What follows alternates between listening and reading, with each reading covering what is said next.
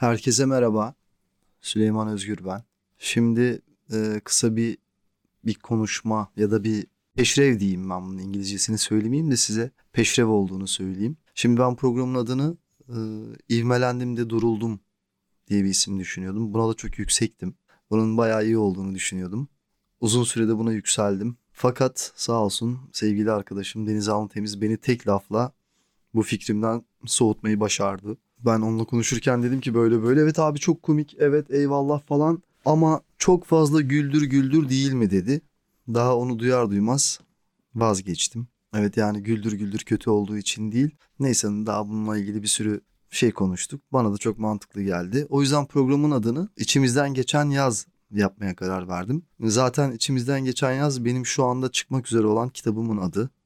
Belki siz bunu dinlediğinizde çıkmış olacak. Belki de çıkmamış olacak. Çünkü bugün aldığım bir habere göre galiba Nisan-Mayıs ayını bulacak galiba kitabın çıkması. Biz detaylarını hallettik fakat gözüken o yüzden içimizden geçen yaz daha kulağa mantıklı geldi. Çünkü zaten bir komedi e, platformunun içinde yani onlar yayınlayacaklar bunu Tuz Biber FM'de. O yüzden çok da komik olmasına gerek yok. Buna ben de katıldım.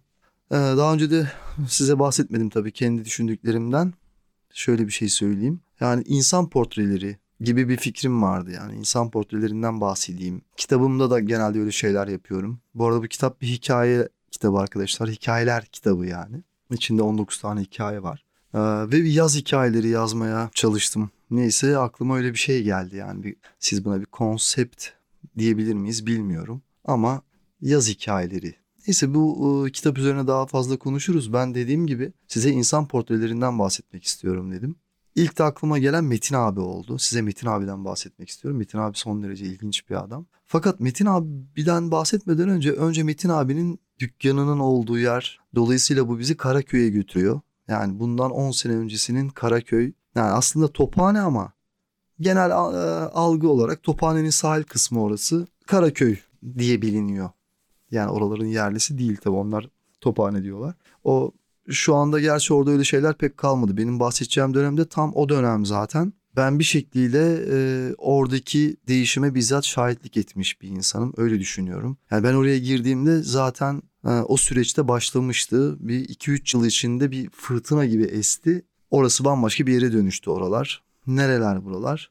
Size şöyle tarif edeyim. Hmm, Tophane'nin hemen aşağı tarafı Kılıçeli Paşa Camii'nin arkası. Ee, ne oluyor? Orada nargileciler vardı. Nargilecilerin o tam karşısı. Hatta kuru fasulyeci falan vardır. Oradan girersin. Ya da deniz tarafından da bu ne borsası var? Altın borsası mı ne var orada? İşte onun arka tarafları.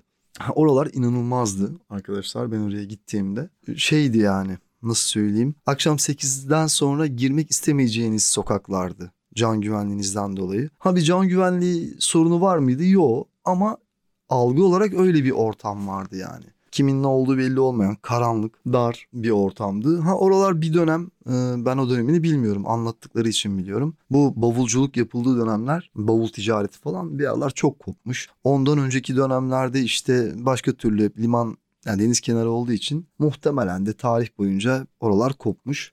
Ben işte o dönemin bir yerine denk geldim. İlginç bir e, dönem olduğunu düşünüyorum. Her şeyden önce hurdacılar vardı. Böyle bir nideli bir aile bir döküntü evde kalıyorlardı. Evde değil de işte öyle bir hane gibi. Hurdacılar. Otoparkçı İsmail abi. Mesela ondan ayrıca bahsedeceğim.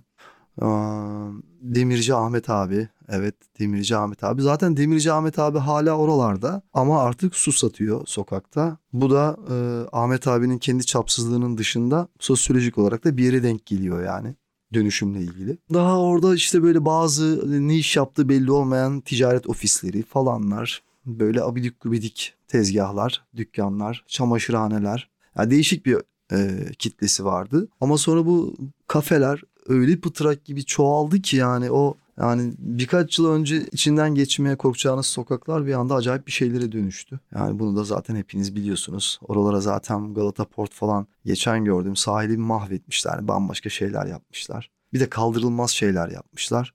Yani kaldırılmazdan kastım da iki türlü de kaldırılmaz. Hem insanın içi kaldırmıyor gerçekten insanın. Hem de kaldırılmaz abi yani eskiden orada nargileciler falan varken nargileciler kaldırılabilir bir şeydi. Keza kaldırdılar ama yerine inanılmaz şeyler yap, yaptılar, yapmışlar. Yani gördüm göreceğime de canım sıkıldı. Geçen sene bir gideyim dedim ne oluyor orada ne film dönüyor diye ama gerçekten çok kötü bir hale gelmiş yani bu. Yani insana gerçekten insanın içindeki kibri düşündürtüyor yani. Öyle bir kibir ki o yani. Herhalde diğer canlılardan bize ayıran en büyük özelliğimiz biz bazı şeyleri sadece yapabiliyor olduğumuz için yapıyoruz. Başka türlü bir canlı herhalde yapabildiği için yapmıyordur yani. Ne bileyim işte bir kurt mesela sırf yapabiliyor diye karnı tokken başka bir hayvanı öldürüp işte bununla önümüzdeki hafta yerim demez herhalde. Ya da ne bileyim e, bir alıcı kuş böyle gökyüzünden acaba ne kadar yere yakın geçebilirim diye denemez herhalde. Ama biz işte öyle canlılarız. Yapabildiğimiz için yapıyoruz. Oraları da mahvetmişler. Yine bir sınıfsal bir yere denk geliyor tabii. Şimdi yani insanın oradaki denizle ilişkisini koparıp yani bunu niye yaptık yapıyorsunuz abi yani? Orada da sınıfsal yani parası olan mı oradaki sahilden denizden faydalanacak? O kadar saçma ki yer yokmuş gibi. Yani bir de çok canımı sıkan şeylerden bir tanesi de yani İstanbul'un senin fikrine ihtiyacı yok abi zaten. İnsanoğlunun varlığıyla beraber orada hayat var. Buna sen uyanmış olabilir misin ya? Yani düşün o metro kazılarında 9-10 bin yıl öncesinin ayak izleri falan çıktı. Abi 15 bin 20 bin sene önce de birileri geldi İstanbul'un olduğu yeri gördü ve dedi ki üf dükkana bak. Dedi abi bunu. Bunu sen demiş olabilir misin ya? Ama öyle yani hani atıyorum Karaköy'ün oralarını doldurayım ben abi Tophane'nin oraya liman yapayım. Senin aklına gelmiş olabilir mi abi? Her neyse bazı şeylerden de pek de kurtuluş yok. İşte ben o sokakların bir tanesinde uzun süre bir yaklaşık 4 yıl falan takıldım. Orada bizim stüdyomuz vardı. Biz de öyle bir yere dükkan açtık ki tam mevzunun göbeğine yani girmiş olduk. Metin abi de o sokakların bir tanesinde suculuk yapan bir adamdı. Sucu dediğim damacana su işi yapıyor yani. Tesisatçı falan anlamayın. Bayağı bildiğiniz damacana su. Bu Kılıç Ali Paşa Camii'nin hmm, orada hamam var. Hamamın arkasında oralar ne bileyim eski külliye gibi. Külliye mi denir ona böyle bir eskiden bu din ee, ne denir ona din şeylerine ya. Mabetlerin etrafına ticarethane falan açıyorlar ya. Öyle bir yer yani. Tam arka tarafa bakıyor. Yani Karaköy dar sokakların bir tanesinde eski bir bina. Tek katlı. Bir dükkan burası böyle derinlemesine. Ve bu buranın içi de sağlı sollu dükkanın içi de damacana, damacana dolu. Kimisinin içinde su var kimisinin yok. Tam karşıda bir tane masa. Masanın arkasında da yalandan böyle fıçılar. Bir raf gibi bir şey var. Kitaplık gibi değil ama onun arkasında da bir tane lavabo var. Yani mutfak. Mutfak değil işte lavabo var.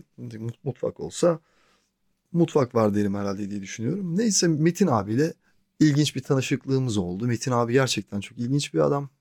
Ee, çok güzel bir adam, çok düzgün bir adam. Fakat e, çok küçük yıllar evvel e, önce burnuna bir sorun olmuş. Burnu düz abi adamın. Hani sordum bir gün abi senin burnun niye böyle? Küçükken dedi kavga ettim dedi kavga ettiğinde tuğla vurmuşlar burnuna.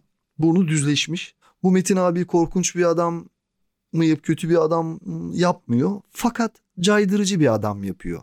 Hani öyle söyleyeyim.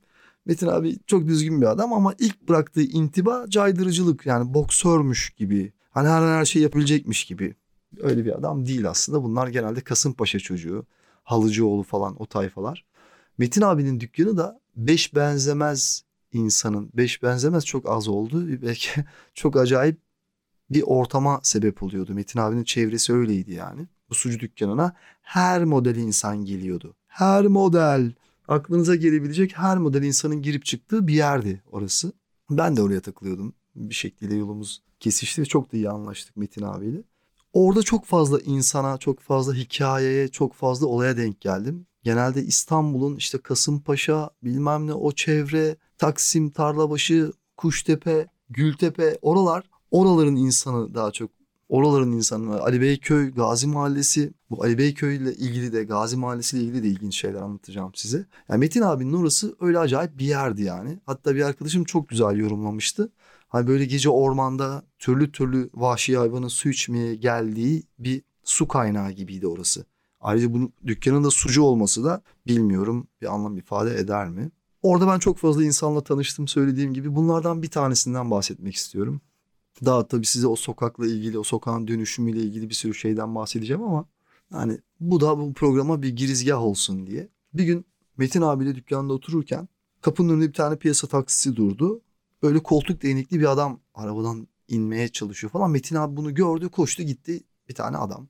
50 yaşlarında uzun boylu e, siyah saçlı aslında yakışıklı yani karizmatik yakışıklı demeyeyim de bir adam ama iki koltuk değneği var iki kolunda da. Boynunda bir tane boyunluk böyle zor yürüyor. Metin abi ona yardım etti. Ben de gittim ucundan tuttum getirdik oturttuk adamı. E, belli ki Metin abi de çok samimi. Şu an adamın ismini hatırlamıyorum. Aslında öğrenebilirim ama çok da önemli değil. Daha çok adamın ne anlattığı önemli. Neyse bunlar belli ki Metin abi de çocukluktan arkadaşlar. Çok da neşeli bir adam ama adamın o hali doğuştan olmadığı belli o halinin yani. Bu adam doğuştan böyle değil belli ki.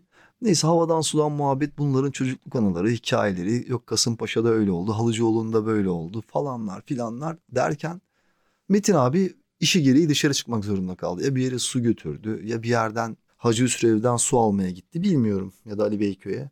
Biz adamla baş başa kaldık. Ben de çok meraklı bir insan olduğum için dayanamadım. Adama dedim ki abi dedim sana ne oldu? Bu halin ne yani yani trafik kazası mı geçirdin ne oldu? Adam da böyle baktı ve kısaca aslında uzun ama ben size kısaca anlatacağım. Adamın başına gelenleri anlatmaya başladı. Bu tabii ki gayrimeşru bir adam. Halinden, tavrından, kılığından belli. Ee, her şeyiyle belli. Birilerinin şoförlüğünü yapmış falanların ismini hatırlamadığım birilerinin korumalığını yapmış falan filan. Dedi ki benim dedi enseme sıktılar dedi. Nasıl dedim abi ensene? Nasıl dedim? Bayağı dedi kafama dedi ateş ettiler dedi. Ve gösterdi yara izini. Gerçekten adamın saçlarının arasında ensesinde yuvarlak bir... abi dedim peki ne oldu? Yani kendi anlattığına göre o kadar yakın mesafeden sıkmışlar ki e, namluyu dayayıp sıktığı için e, sıkanlar. E, mermi mesafe alamadığı için, hızlanamadığı için baygınlık geçiriyor ama ölmüyor. Olay da biraz şöyle gerçekleşiyor. Yine herhalde Kasımpaşa civarında geçiyor. Bunun hasımları, düşmanları yani. İki tane serseriye e, bu emlak ofisleri var galiba. Emlak ofisine davet yani yoldan geçerken çağırıyorlar. Davet ediyor demeyeyim. Bu iki tane serseriyle konuşurlarken çocukların Nescafe'sine Nescafe ısmarlıyorlar. Roş kırıyorlar. Yani Roş da ya tamam genel bir ilaç firmasının adı Roş ama Argo'da Roş kafa yapıcı ilaçların genel adı. Öyle denir yani Roş. Yani Roş iğnesi kırıyorlar. Hapını değil e, Nescafe'nin içine konulduğu için ama bunu yaptıkları çocukların haberi yok bundan. İki tane roş kırıyorlar ikisinin de kahvesini. Ve o çok tehlikeli bir ilaç. Yüksek kafalı bir şeye sebep oluyor. Ve bir yandan da e, bu bahsettiğim adamı karalamaya başlıyorlar. Adama bunu içirip adamlara bunu içirip veriyorlar gazı veriyorlar veriyorlar bunun üstüne salıyorlar. Altlarına da bir tane araba. Bunlar dolanırken o olaydan bir saat sonra bizim olay kişisiyle karşılaşıyorlar şoförün yanında oturan arkaya geçiyor. Buna öne oturtuyorlar. Abi ne yapıyorsun falan filan. Bu da tabii hiçbir şeyden haberi yok. Biniyor arabaya. Araba hareket halindeyken arkada oturan çıkarıyor silahı ensesine dayayıp patlatıyor. Öldü diye bunu arabadan tekmeyi vurup atıyorlar gazlayıp devam ediyorlar. Tabii bu ölmediği için bunu sokakta yatan birileri buluyor falan. Üç gün sonra mahalleye ben geri döndüm diyor. O zamana kadar benden de hiç kimsenin haberi yok diyor. Ne olduğundan haber de alamıyorlar diyor. Tabii akılları gidiyor insanların. Bu kendi e, üslubunca cezasını kesiyor bunların. Onlara falan yapıyor, öbürüne falan yapıyor. Onları gerçekten ve bu arada e, bir süzgeçten geçirip anlatmıyorum. Hatırladığımı anlatıyorum yani. Cezasını kesmiş adam işte artık. Ne dövdü mü ne oldu yani. Ne, ya bir yandan da o hap hikayesini anlatırken sanki çocukların da bir suçu yokmuş gibi anlatıyordu bunu yapanların. Her neyse bir sürü daha bir şey. Sonra dedim ki abi dedim sen ensene sıkıldığı için mi böylesin? Yok dedi ya dedi beni dedi ikinci kattan aşağı attılar dedi. Nasıl dedim ya? Ben dedi 6 ay dedi sırt üstü dedi yatağa bağlı yaşamak zorunda kaldım. Yine benzer işler öyle olmuş böyle olmuş buna inşaat işleri tabii hep gayrimeşru. Bunu bir yere davet ediyorlar. Yapılı da bir adam baş edemeyeceklerini düşündüklerinden herhalde haberi yok ki bunu aşağı itiyorlar ikinci kattan. Bu sırt üstü betona düşüyor. sırt üstü betonun üstüne düşmüş. Zaten atıyorum 6-7 ay önce olmuş o. Ben zaten hani ayağa kalkmış hareket edebilir haliyle karşılaştım adamın. Adam onu anlatıyor. Daha böyle bir sürü şey anlattı. Öyle oldu böyle oldu falan filan. Sonra bir sessizlik oldu. Adam bana dedi ki sen dedi şimdi dedi merak ediyorsun değil mi dedi yani. Değer miydi be abi diyorsun dedi yani bunca şey anlatıyorsun ama şu haline bak falan. Dedim ki aynen öyle düşünüyorum abi dedim yani değer miydi yani bunca şeye.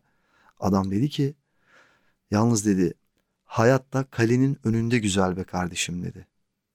Yani arkadaşlar o an anlamadım ama sonradan anladım. Adam diyor ki hayat forvetteyken güzel. Hani kale önü hani hep ha golü attın atacaksın. Yani adam iyileşse yine o işlere girecek yani inanılmaz. Yani bence çok beylik bir laftı yani hayat kalenin önünde güzel. İlginç geldi. Yani bu adam sonra bir daha karşılaşmadık. Ama çok ilginç bir anekdottu. Yani daha e, yine Metin abinin oradan size Nurettin dayıdan bahsedeceğim. Ama bunu mesela artık gelecek bölümlere saklayabiliriz diye düşünüyorum. Teşekkür ediyorum beni dinlediğiniz için. Ha, daha Karaköy ile ilgili anlatacağım çok şey var arkadaşlar. Hikayeler anlatmaya devam edeceğim. Şimdilik burada sonlandırıyorum. Hepinizi öpüyorum.